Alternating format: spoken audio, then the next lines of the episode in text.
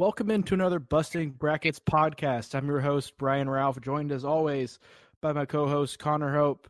Uh, Connor, uh, another exciting week of college basketball.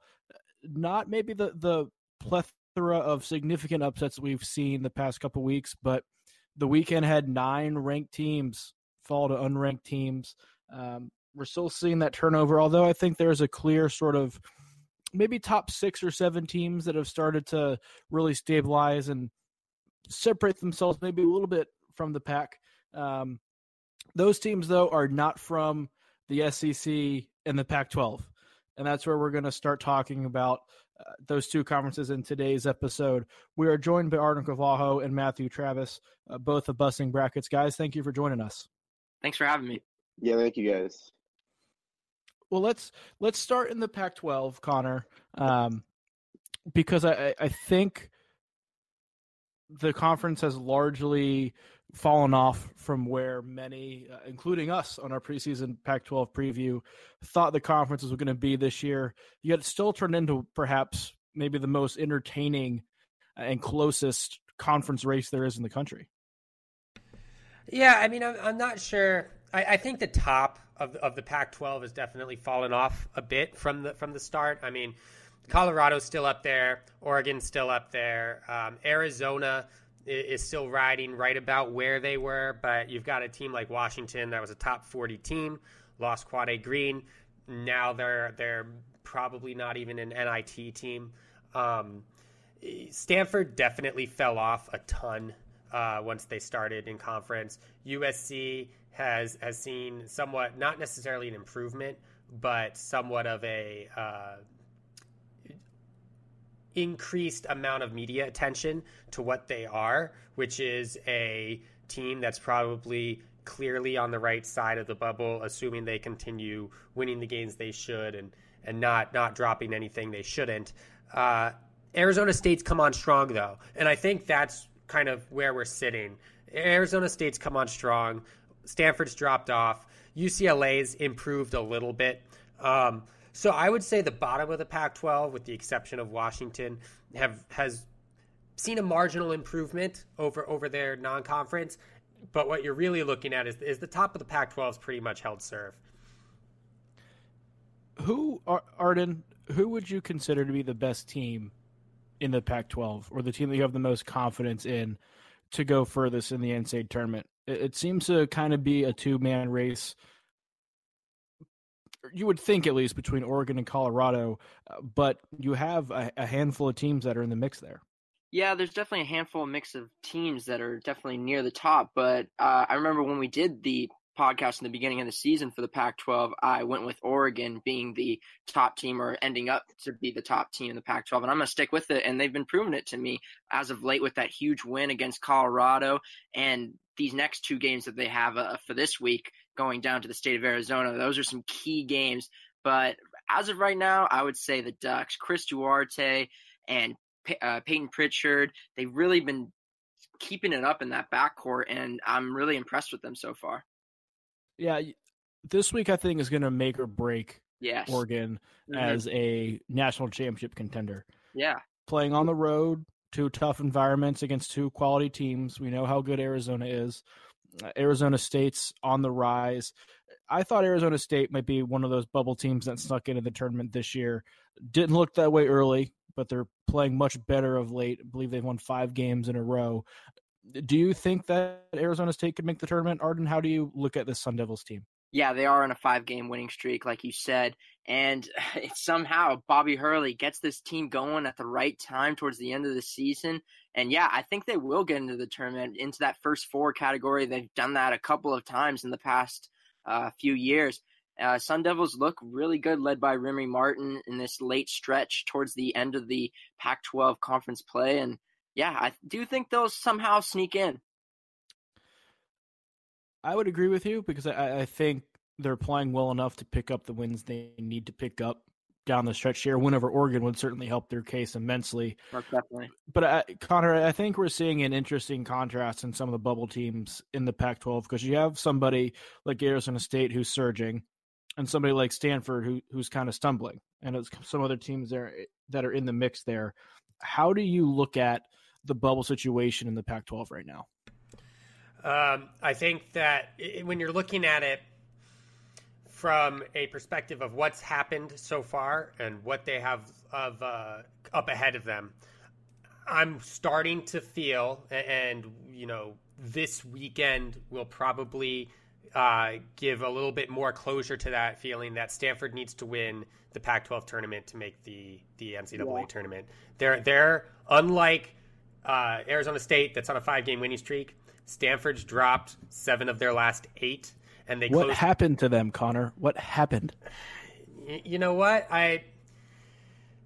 It, it was probably a combination of they were playing above their punching above their weight in the non-conference. Um, and if you look at their non-conference, their their best win is probably that game against Oklahoma, uh, and Oklahoma is not a team that is no safely in the tournament or not or too impressive for the Cardinals. You know, they, the Oklahoma might be in the tournament. They might not, but they're not a safe tournament team. The two definitive tournament teams they played were Butler, where they lost by one, which is why everyone kind of, myself included, well, I had Stanford playing well um, preseason, but I think that Butler game vindicated me a little bit. Then they got blown out by Kansas.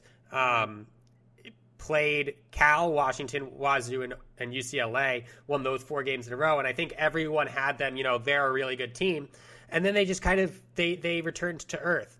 And looking forward, they travel to Washington to play those two teams. They play Utah and Colorado at home, and then they travel to Oregon to play those two teams, which might be the toughest stretch for any of the three teams that we would probably consider on the bubble in the Pac 12 being Stanford, USC, and Arizona State. So Stanford's the team I think is probably on the wrong side um, already, but moving forward has the best chance to improve that. But uh, in terms of the opportunities, but my expectations are lower for them. USC is probably firmly in, and they're their upcoming schedule has two really good opportunities, three really good opportunities to improve their resume with uh, a game at Colorado and then hosting Arizona, Arizona State.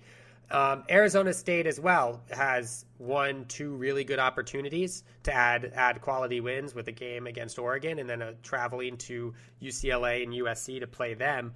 Um, but I think those two schedules are much more manageable than what Stanford has in general. And then the way the teams are playing, I have less confidence in Stanford moving forward.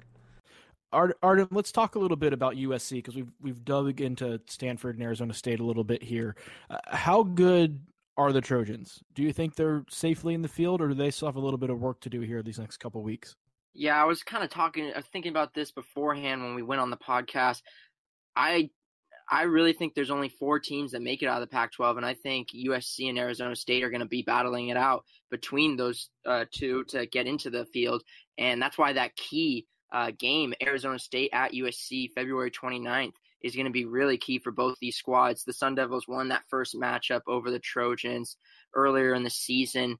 And you, I, if I had to pick a team that would be have a better chance of getting into the tournament by the end of Pac-12 play, I think I'm going to have to go with USC, even though I feel like their schedule is a bit tougher.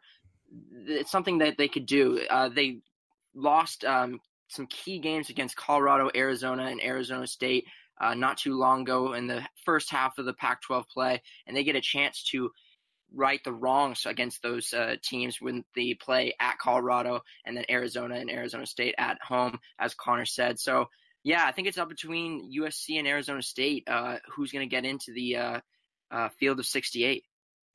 I look at those two resumes, and it's interesting because they're right next to each other in the net rankings. Yeah. USC had only only has two quadrant one wins. They're two and six, but have only one loss outside of quad one, which happened to be a quad three loss. Mm-hmm. Arizona State doesn't have a quad three or quad four loss and they're four and six in quad one games, plus two wins in quad one A one A games, which USC doesn't have any of those, but they do have those two quad two losses. So I, I think it's an interesting contrast between uh, two resumes that are, are pretty similar. I think Arizona State's probably is, is a bit more top heavy, but USC I think has taken care of business a little bit more uh, against the lesser competition outside of that one quad three loss, obviously. So it's going to be interesting to see how these two play out down the stretch. I personally could see both getting in. I think we may see USC end up in the first four, then Arizona State get uh, like a 10 seed or something like that. Connor, um, how many of these bubble teams do you think get in and join Arizona, Colorado, and Oregon in the NCAA tournament? Yeah, I'm I'm leaning two at the moment, um, and that's heavily reliant. I think if if if USC beats UCLA at home and then can go two and two against their remaining opponents, whether they win both quadrant two games, both quadrant one games, or a combination of the two. Um, I think that they're probably safe. Uh, the thing about Arizona State is Arizona State has, let's see, uh, one quadrant three game remaining, and then uh, five um, five quadrant one two games remaining. So they mm-hmm. have more opportunities to get those quadrant one or two wins. Uh, I, I think if if Arizona State loses to USC, but can go two and two against their remaining Q1, Q2 opponents, and then USC can go two and one or one and two against their remaining Q1, Q2 opponents, um, unless they lose it against you know a Cal or a Washington State in the uh, Pac-12 tournament. I think both can get in. Um, right now, I'd probably say 4.5 is a good number. Four or five wouldn't surprise me. Yeah, I think that's kind of what we're looking at. I think one of those bubble teams will get left out for sure. Yeah, and then it's it's probably going to be uh, a flip of a coin in terms of a first four matchup for maybe that fifth team, whether that's USC or Arizona State or even Stanford. That's usually what it comes down to with the first four matchups. Yeah, yeah. I want to transition over to the SEC now uh, and bring Matthew in here because if we're going to talk bubble, there's no conference that's as bubblicious as the SEC. There are six teams that I think you could say are legitimately on the bubble, some on the right side, most probably right on the wrong side. Uh, we have, have Florida, Alabama, Arkansas, Mississippi State, Tennessee, and then South Carolina sneaking in there. Um, with their recent run, winning eight of their last 10 games. Uh, Matthew, give us a how, how do you look at this bubble situation with the SEC? How many of these teams do you like, and how many do you think have a legitimate chance? Well, since I go to Alabama, I'm gonna look at Alabama's schedule first. Alabama is favored in every single one of their games except for their game against Mississippi State. I believe it's Mississippi State, the only game they're not favored in and they already beat um, Mississippi State. So I think Alabama they just came off a win against uh, LSU this past weekend, a game that which they were up 18 at one point. They only won by six, but if they Herb Jones is now back, they're a team that if they beat Texas A&M, they beat Ole Miss, Mississippi State, South Carolina, Vanderbilt, and Missouri. If they win five of those six games, I think they're a team that could get in, and I also think they could make a run in the SEC tournament because they've played just about everyone except for Kentucky well in the SEC. Going to South Carolina, they're also a team that I think should get in because they don't play their best team they're going to play the remainder of the season is going to be LSU, but they also have to play um, Mississippi State in Starkville and then also in Columbia. So I, I think they'll end up splitting those, and I think that game in Tuscaloosa on uh, February 29th is going to be a big one because they're both going to be right on the edge right there, and that could be a big, big matchup. Does then, that hurt though? The lack of potential like top end games. You mentioned on the LSU game, they have some of these bubble matchups, but South Carolina has a quad three loss, which came at home against Boston University, and then a quad four loss, which came at home to Stetson, which was right Stetson, after they beat Virginia yeah. on the road. Um, do you think just beating some of these bubble teams is enough for them, or do they need to kind of take care of business and then hope they draw LSU, Auburn, Kentucky in the SEC tournament and win that game too? I, I think they're going to have to make some noise in the SEC tournament because their resume just isn't enough. At the time, we all thought Virginia was a great win because they were ninth in the nation and they won by 11 in um, Charlottesville. So that was a great win. But now where is Virginia? So now their best win is, uh, it, it, it's probably still Virginia. Or well, no, they beat Kentucky, so they have that win, but that's about all they've got going for them. So they're gonna, I would think they're gonna need to get to around the semifinals or so in the SEC tournament in order to get over because Alabama's a team that beat Auburn by 19 and then at Auburn they were down 16 nothing and then ended up forcing overtime. So I, I think they're going to have to do a little more in the tournament than a team like Alabama or even Florida. But Florida's a team I don't even think is going to end up making the tournament because they have to play Kentucky twice and then also LSU and Tennessee, who's a team that can go either way. And Florida is also a team that can go either way, despite the fact that they've won three in a row after losing to Ole Miss. But I, I, would I would say South Carolina probably has to do a little more work in the SEC tournament than some of these other bubble teams in the conference. Connor, I want to talk to you about Florida because we both picked them to win the national championship in the preseason. I may or may not have talked you into that. Um, my apologies again. But what do you make of this Florida team? Because they've won three games in a row now. They just beat Arkansas at home by double digits. Um, Arkansas, by the way, is now only four and nine in the SEC after their really hot non-conference start. I still don't trust Florida at all. I think they'll probably get in, but I think that's kind of a waste. Yeah, I mean, if if you're looking at Florida, their their start to the uh, SEC season where they went four and five. Um, they did lose at Missouri, but they racked up wins against pretty much, you know, three of the seven teams that we're talking about in terms of NCAA tournament aspirations. Um, th- that that Arkansas team, I think I think we saw this coming. Y- you and I, Brian, where mm-hmm. talk. I mean, I think I remember saying, you know everyone was calling Auburn's schedule easy without actually rec- recognizing that they probably had a tougher schedule in Arkansas heading yep. into the SEC play. But Arkansas didn't have any expectations. Right. You know. They, they they they outperformed what people thought they would do, which is why they were getting kind of that hype. So at the end of the day, I think Arkansas probably misses the tournament. Um, and I think those three wins for Florida, you know, Arkansas is on a five game lo- five game losing streak. They've lost what eight out of their last ten, um, and so Florida's win over Arkansas to me doesn't say much. If you, if you look at the wins that they've racked up in the last couple of weeks, or few weeks, it's been Vanderbilt, uh, Georgia, Texas A&M, Vanderbilt, Arkansas, which are you know teams that are ranked last, second to last, third to last, and then Texas A&M's outperforming, but they're still you know right in the middle of the SEC, um, lower half of the SEC. So. I, I kind of agree with you. I don't think that they are the most deserving team to make it, or to, you know, to have the argument about it. But if they pull off a win in one of their two game, three games, that you know they have a lot of opportunities. They play Kentucky twice and LSU once. If they can pull off a win or even two, they're a team that probably sneaks into the back half of that tournament. Here's my thing with Florida, and it's been my thing since the start of the season, since they showed how awful they are.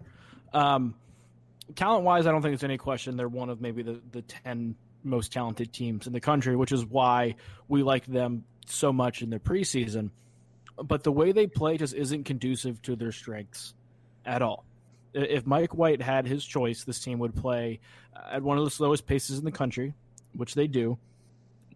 Execute, try to execute half court offense, which they're not good at, mostly because they don't really run offense, um, and and play solid defense, but then come back and and try and execute in half court and play really slow, which they're not good at, and their offense doesn't get them good shots because they don't execute it well because it doesn't really have any flow.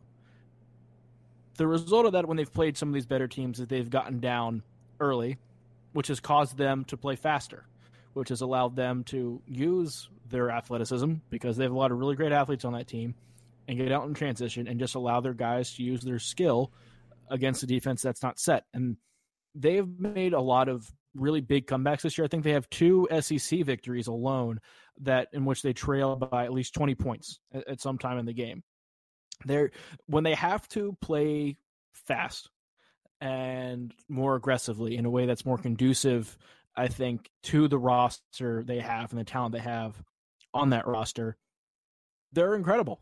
They they can erase 20 point deficits like it's nothing. Um, they just don't play that way until they're down 20. And when they get to face some of these better teams that they're going to end up playing here down the stretch, I don't think that's going to be enough. It's frustrating to me that they don't play that way all the time, especially because they've seen how well they do playing that way.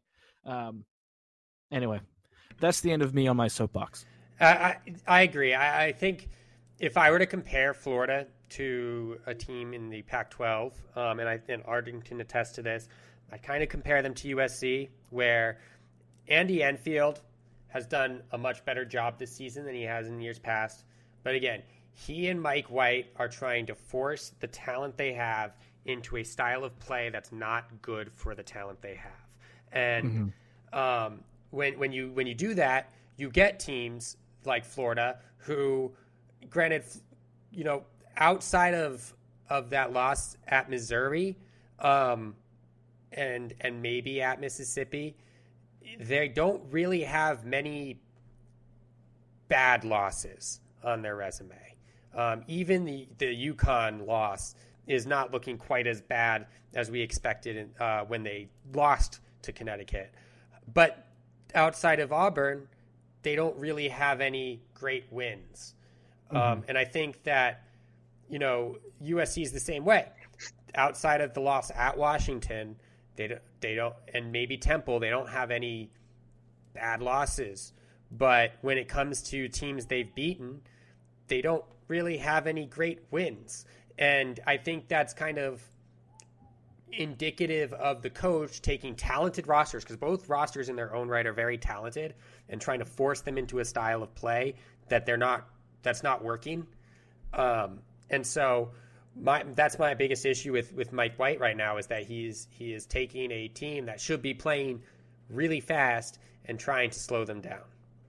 Yeah, I'm looking at USC's like all their results from this season, and they really have no good losses, like you just said. Uh, I'm looking at Colorado; they lost to. Arizona lost to. Uh, Oregon didn't get a chance, had lost them, and then in the preseason, Marquette didn't have a chance to come out on top of that game. They actually got pretty much blown out in that game for most of it. And yeah, I would definitely agree that uh, USC hasn't really gotten as many good resume wins as they had hoped. USC's hanging their hat on LSU, and Florida's mm-hmm. hanging their hat on Auburn. And yeah. whether yeah. that's going to be enough for either team to get in, I think that they have to pick up something of a resume building win. Whether for USC that's Colorado or Arizona, or for Florida that's Kentucky or LSU, they have to win one of those games in order to get in. Speaking of LSU, I kind of wanted to twist it over to Kentucky in the SEC because I was watching them play LSU. They're up. Uh, the Wildcats are up 29 to 28 over LSU at halftime. Uh, Kentucky has a lot of star power. I, am looking at the roster. I'm seeing these players: Ashton Hagans, Tyrese Maxey, Immanuel Quickley, Nick Richards. Does that does this team have the potential to go to a national championship or at least a Final Four? Do they have enough star power to do so? I'll let Matt take they, that. Yeah. I, I think they could be a second weekend team, but I wouldn't say Final Four quite yet. I mean, when you look at who they've they, they've struggled in, I mean, I mean against Ole Miss just last week they struggled, and they were at home in that game, and they lost to Auburn, who Auburn, they're they're a good team, but I don't think they're that elite yet. And they have they did beat Texas Tech in the row, but I I think the Final Four and elite er, and national championship is a large stretch, but I, I think it would be fair to say they're a Sweet 16, Elite 18. So there's. Well, are you saying that there's any teams in the SEC that can have the potential to go to a Final Four? Because it sounds like you're not high on Auburn either, and it's definitely not the Auburn team of last year. No, I, I, I really don't. I think Kentucky has the best out of any SEC team, but I, I just can't with how inconsistent they've been against decent teams and how they the fact they keep playing these close games, they end up winning a lot of them, but I, I'm just not completely sold on them. And the fact they lost to South Carolina in Columbia, and I, I, I just can't see them. And Auburn's a team that I, I really don't trust at all. Um, I, I think they'll they might not even be a second weekend team to be honest with you. They could be if they're a four seed, they could be out in the first or second round. But I, I just am not too sure yet. Hmm. So Matthew, how many teams do you think get in on Selection Sunday? I think we can say three for sure. Right? Yeah, With Kentucky, Auburn, Auburn, LSU are all in for sure. I don't think Florida gets in because I think they lose to both uh, Kentucky twice and then LSU as well, which would put them at 12 losses entering the SEC tournament. And then I don't think they win that, so I wouldn't put Florida in there. I would put Alabama in there just because of their the weak schedule remaining. I mean, Alabama could win each of their last six games, and I think they could also win a game or two, maybe three in the SEC tournament. But uh, so I would put Alabama in there. I might put South Carolina in there, depending on who, how they do. I so like I, I'd probably go, and Mississippi State as well. So I'd probably say they're going to be a 16 conference or so. And if Florida can manage to get a game against either Kentucky or Florida or LSU, and there's three combined games, I think they would be in as well. Connor, so I'd, I'd, I'd probably say six, maybe seven. Connor, do you see six as well, or more or less? Uh, I, would say if the Pac-12 is four and a half, I'd say the SEC for me is probably five and a half. Um, mm-hmm. I, I think that there's there's when it all shakes out, those top three teams Kentucky, Auburn, LSU get in. I, I agree with Matt. I think Alabama is probably the safest bet out of the remainder of the teams. But with the amount of bubble teams they have there, uh, I think they get one more, if not two. Um, but again, it, it depends on you know them beating the teams they should and picking up a game against uh, another quality opponent. So, um, and then what happens in the SEC tournament, I think, can decide that as well. So I'm going to put it at, I would say six, but I think it's five or six, not necessarily six or seven. Yeah, I think I'd have to go with five out of the SEC. Yeah, I, I think South Carolina is that wild card sixth team. I think Florida is probably going to be in a, as the fourth, Alabama as, as the fifth, although those two may flip. Um, but I, I, don't trust Arkansas, especially with Isaiah Joe's injury and the, and the losing streak they're on. I don't think they're they have the strength of record to really get in. Uh, Tennessee has really been on a decline since Lamonte Turner was out, uh, the shoulder injury out for the year.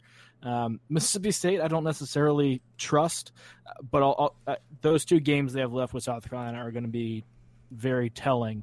Um, if somebody's able to sweep those games, they put themselves in a good position. The way South Carolina is playing, I, I, think I trust them a little bit more than Mississippi State. But I think if they split the, I think if they split those games and then they each win maybe one game in the SEC tournament, they could both get in. South Carolina, Mississippi State, that is.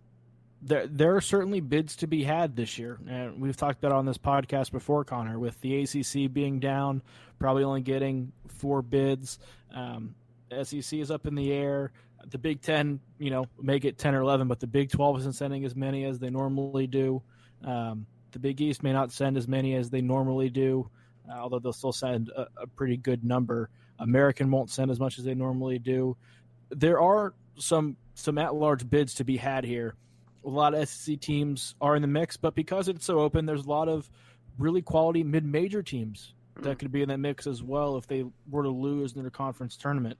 Um, the big team that has sparked some debate, Connor, and we'll start with this, digging into some of this mid-major at large conversation, is Stephen F. Austin, because from a metric standpoint, their record doesn't stack up.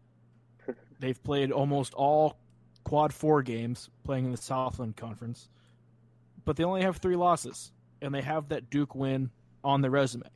Some people will say they absolutely deserve a chance to get in. Some people will say they absolutely do not deserve a chance to get in. Where do you fall on that fence?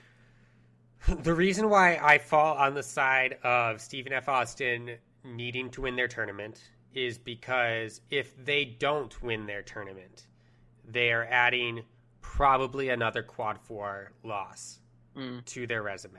Yep. If you look fair. at just the Duke win, it's probably the best win, if not, it's probably outside of Baylor's win over Kansas, the best win that any team has. Um, it's definitely the best win any mid major has to this point in the season. And I get the I get the argument that um, you know the the selection process isn't fair or isn't uh, perfect.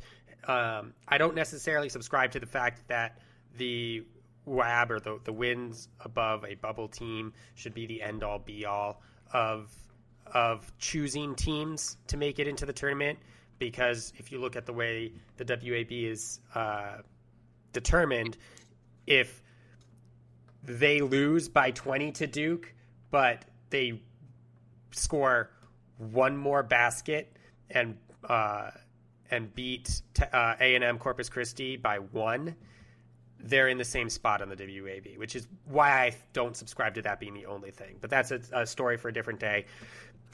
I don't think they're an at-large team because I don't think they can survive another quad four loss. Right yeah. now, they have an argument, but as soon as they lose another quad four game, which would push them into a we are no longer an automatic bid, um, I think that that will be too much to to overcome.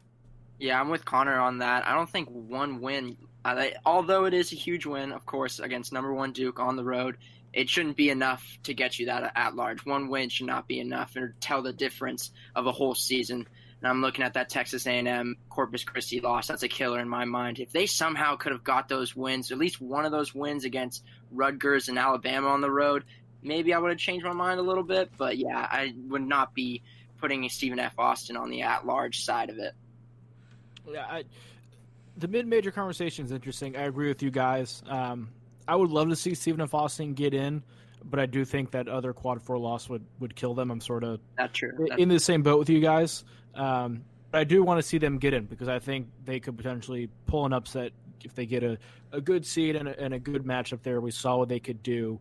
But again, just uh, when you're a team that plays in, in these kind of conferences, your resume is just not going to stack up unless you don't lose, right?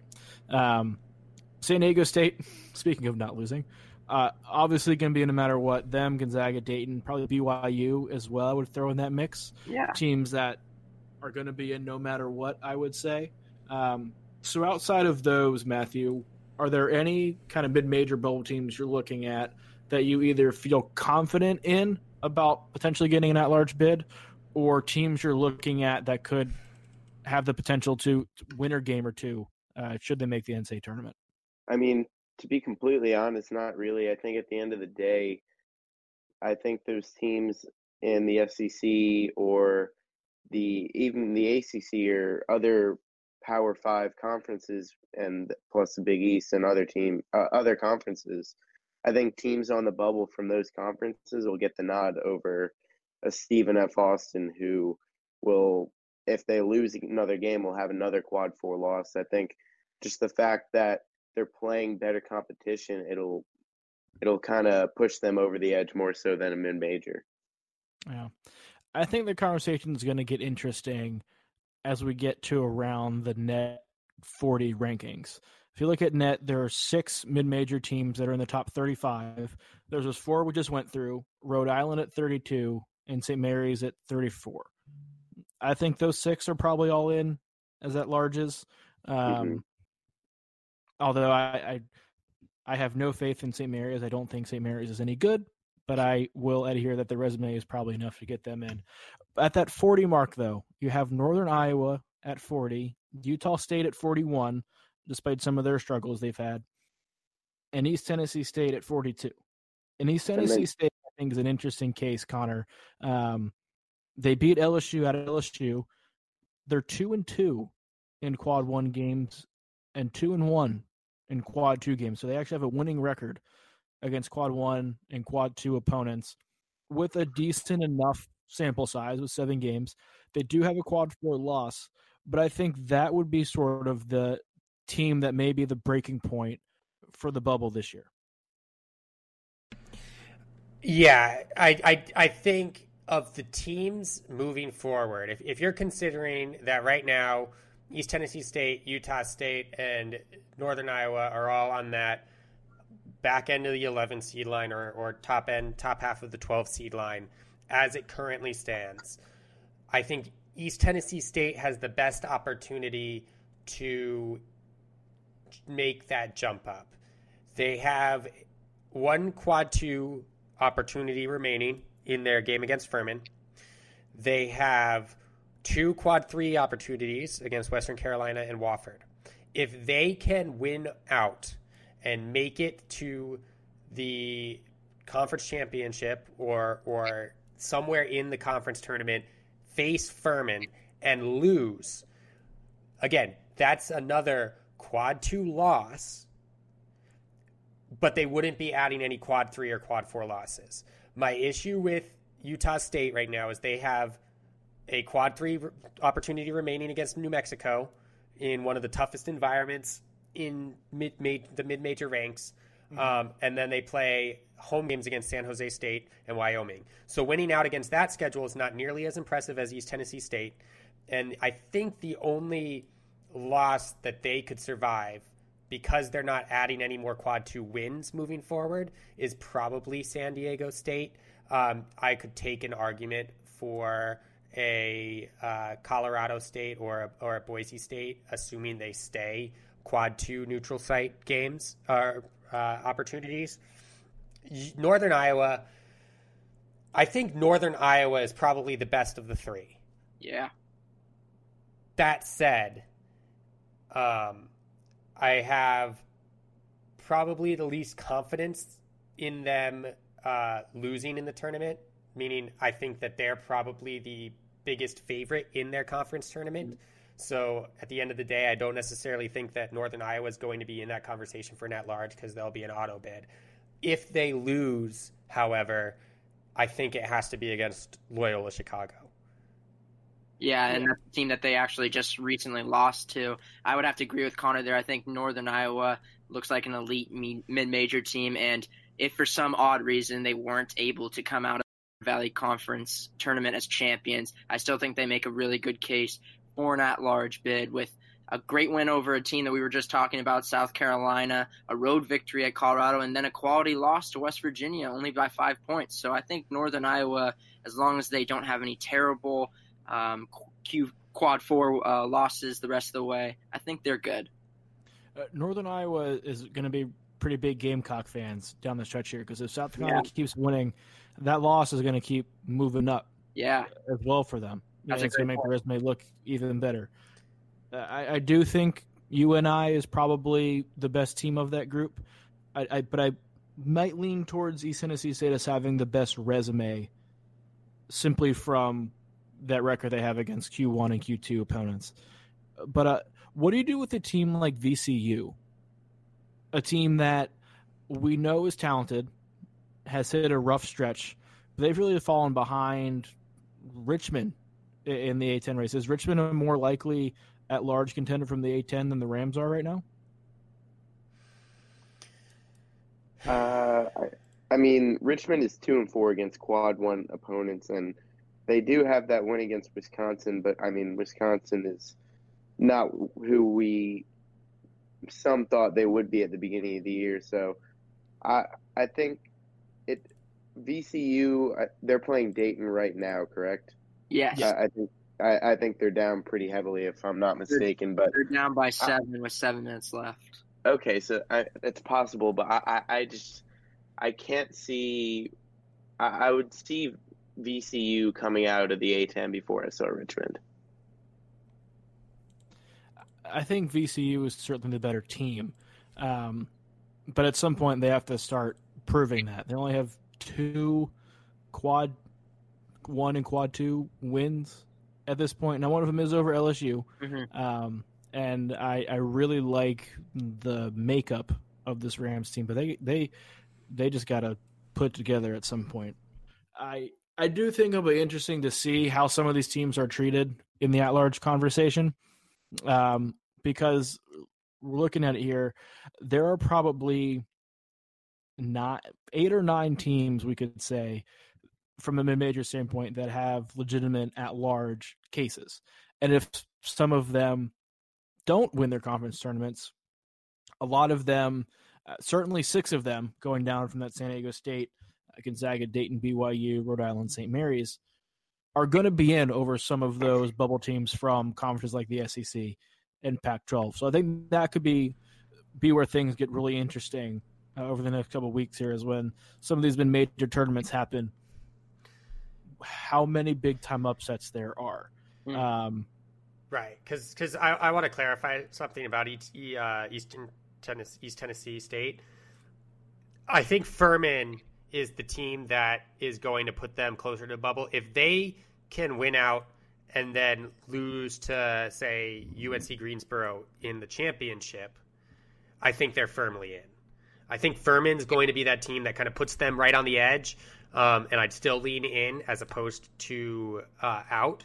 But they're they're the they're the I think the team that has, like you said, Brian, the the best shot at the at large, considering what they have moving forward and, and mm-hmm. the opportunities or the the lack of of bad loss a bad loss that they can achieve in the uh, in their conference tournament. There's a, a pretty decent chance that the SoCon gets two bids this year. Because uh, even if you go through and East Tennessee State wins the conference tournament, if UNC Greensboro wins out and only loses to East Tennessee State in the SoCon tournament championship game, they also are two and two in quad one games. They're two and two in quad two games as well. So they have, would have a 500 record, or at least currently, in Q1 and Q2 games. Their net ratings 55. Um, that would go up if they kept winning some of these games. The committee has shown at least a, a good amount of respect for the SoCon. Last year, UNC Greensboro was the last team out of the field. Um, so I, I don't, I don't know. I, I think that is probably if you're gonna watch one mid-major conference tournament that first week, um, and you just want a taste of tournament action mm. in March, that one's going to be a lot of fun to watch for me, Arden. Uh, yeah, I, would, I was going to say the WCC would be my favorite to watch uh, right now, and I wouldn't be a WCC fan if I didn't even mention them being a three bid league, possibly a three bid league, and I believe that would be the leaders of all the mid majors for the most uh, uh, bids, and maybe tying with the American Conference. This has been quite the fun and exciting season to be a WCC fan with St. Mary's and BYU having some great seasons, and of course Gonzaga at the top of it. Uh, I do want to say that St. Mary's, you mentioned this, Brian, that they are most likely in. I agree with that, and I also agree with you on the point that they're probably going to get bounced in the first round. But then on the other hand, you got BYU with Yoeli Childs and a lot of great three point shooters built around them. That's a team that can make a run in the uh, tournament. And then, of course, I have Gonzaga as one of the final four teams in my uh, bracket. We normally end these podcasts with a bowl prediction for the coming week. But given the conversation talking about the Pac 12, SEC, and these mid majors, I want to keep with the mid major theme. We've already asked you guys how many bids you think the Pac 12 and SEC get. Of these mid majors, leaving out San Diego State, Gonzaga, and Dayton, because I think we all expect those teams to at least win a game, probably second weekend teams. Aside from those three, Matthew, which mid major team do you think will end up going the farthest? Um, well, would would we count Rhode Island as a mid major team, or are we counting them as a? They count. Are they? Okay, I think Rhode Island is a team that I, I keep my eye on. They're 19 and six right now. They're nine and one. Or they're nine and one in their last ten, and they are one and four against quad one opponents, but they're five and one against quad two. So I think Rhode Island is a team to keep your eye on. They destroyed Alabama earlier on in the year 93 to 79, and that final score is closer than that game indicated. But I think they're a team that if they get through their first game, they could be a second weekend team. Yeah, they got one of those guys, so to speak, in, in Fats Russell. Guy could take mm-hmm. over a game.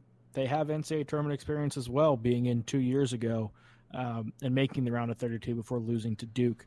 I, I like the Rams as well, but Arden – who would be your mid major you like to make the longest run outside of those top three? Yeah, I just mentioned them. It's the BYU Cougars. They got a lot of seniors built around this team with Yoeli Childs, TJ Haws, and Jake Toolson, a transfer from Utah Valley. I think this team has proven a lot throughout the season. They've only lost to San Diego State by five. The Kansas game, the score was 71 to 56, but it's a lot closer than it actually was through that score. Um, and yeah, I've been really impressed with BYU with Yoeli Childs coming back. Uh, this game upcoming this weekend against Gonzaga will p- be a huge one for them, and it'll try to grab a lot of national contention if they were to play Gonzaga close uh, at the Marriott Center. I would say BYU is one of my favorite mid majors to make a run. Yeah, and uh, San Diego State will certainly be rooting for BYU in that game because if Gonzaga were to lose, yeah. Uh, San Diego yeah. State slides into that one spot in the West. Definitely, definitely. And they do. They definitely want that in the West, and that would be the first time since Gonzaga. I don't know the last time they haven't been p- playing on the West Coast. It'd be very strange to see uh, Gonzaga not playing on the West. It would be an interesting conversation to see kind of them be in that one-two seed bubble. Uh, but Connor, who which mid major do you see again outside of those top three making the longest run in the NCAA tournament? Well, it wouldn't be me if I didn't have a, a qualifying answer. The team that I think has the best shot at getting out of the first round of all the mid mid majors outside of those top three, I actually think it's Northern Iowa. Mm. I think that they're mm. a lot more consistent than BYU. Yep. Um, they have the same, you know, not necessarily as many or or you know, three point shooters, but they have three point shooters AJ Green is a star, and they they rebound the ball well. They um, can assist. They they play great defense. I like them getting out of the first round. However, if you're asking me which team I think has the best shot at having a Loyola Chicago, uh, Wichita State like run, it has to be BYU because mm-hmm. BYU, when they're firing on all cylinders, which, like I said, isn't necessarily as consistent as Northern Iowa, but BYU, when they're firing on all c- cylinders, has Final Four potential if things and matchups go their way. Considering how weak, in quotes, the top five seed lines are compared to years past, I think that when BYU is hitting on all firing on all cylinders, they have the potential to make a Final Four run. Do I think they do it? No. Do I think they make the Sweet 16? Probably. But I think that they also are more likely than Northern Iowa to lose in the first or second round. You mentioned the inconsistent play of BYU, and I would agree with you, but you would also have to mention the fact that Yoeli Childs was out for how many games with the suspension and also his injuries. So that's placed a little bit of a testament to the inconsistent play for BYU. They did have that rough loss at USF, only by one. But yeah, I would agree with you. BYU has definitely the potential to make a Sweet 16 run with their senior leadership, the shooters built around them, and the star in the middle with Yoeli Childs. I am really interested to see BYU this weekend because if you're going to perform on a big stage at home against Gonzaga is when you're going to do it and they're going to need to kind of bring that level of intensity to win some of these games past the first round of the NCAA tournament because I think they're uh, I'm going to pick them to win the first round game pretty much no matter who they play. I think anything further than that I want to see kind of how they look in some of these bigger games where they know they're going to need to play at a pretty high level. It's going to be a high level atmosphere also at oh, absolutely. Marriott Center, especially because both these teams are ranked, and BYU hasn't been ranked since the Jimmer days in 2011. They've and actually Gonzaga hasn't played a uh, ranked opponent in the WCC other than St. Mary's since uh, LMU back in the 90s, which is hard to believe. Um, so yeah, it should be an exciting game for Gonzaga BYU. I'll be tuned in on ESPN too. I also want to keep an eye on Rhode Island.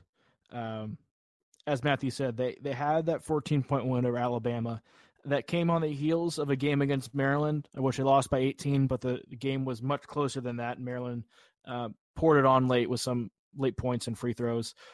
They were in a game against LSU, similarly to the game against Maryland. Only lost to West Virginia by five on the road. Have a, a win. And then coming in, they've lost once since January 8th, and it was at Dayton, 14 point loss. They got down uh, pretty big, pretty early. I think we're kind of overwhelmed by just how good Dayton was. Um, and I think that's sort of where the problem with Rhode Island lies for me. I think they can handle, and it's going to depend on where they end up uh, in the bracket and seed line. Because I think they can handle a lot of those mid-tier teams that are going to be seeded uh, five through you know wherever. I think they can handle those teams and potentially beat one or two and make the Sweet 16.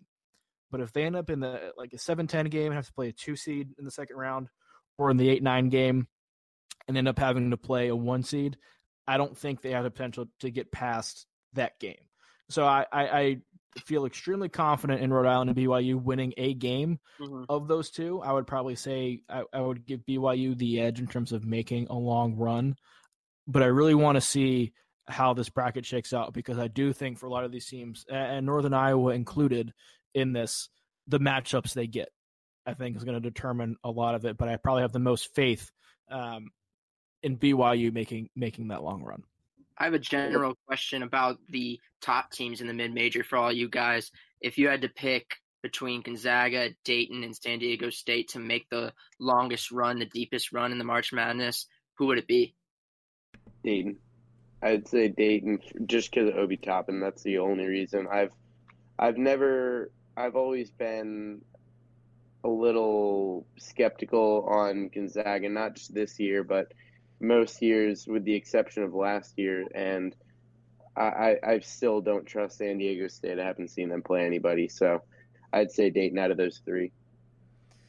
I would say Dayton, not because of Obi Toppin. I'd say Dayton because of Killian Tilly. I don't trust Killian Tilly to stay healthy for six hmm. straight games. Yeah, that seems to be the the issue the past couple of years with Killian Tilly. But yeah, no one says an undefeated San Diego State, huh? Mm-mm. Yeah, I'm not either. I'm going to say Dayton too. Um, I, I will say it with a caveat, and Connor, we've talked about this in the past when discussing Dayton. I think the what can beat them and will beat them eventually is when they run into a team that has a legitimate big man, uh, because Dayton does not have a lot of size.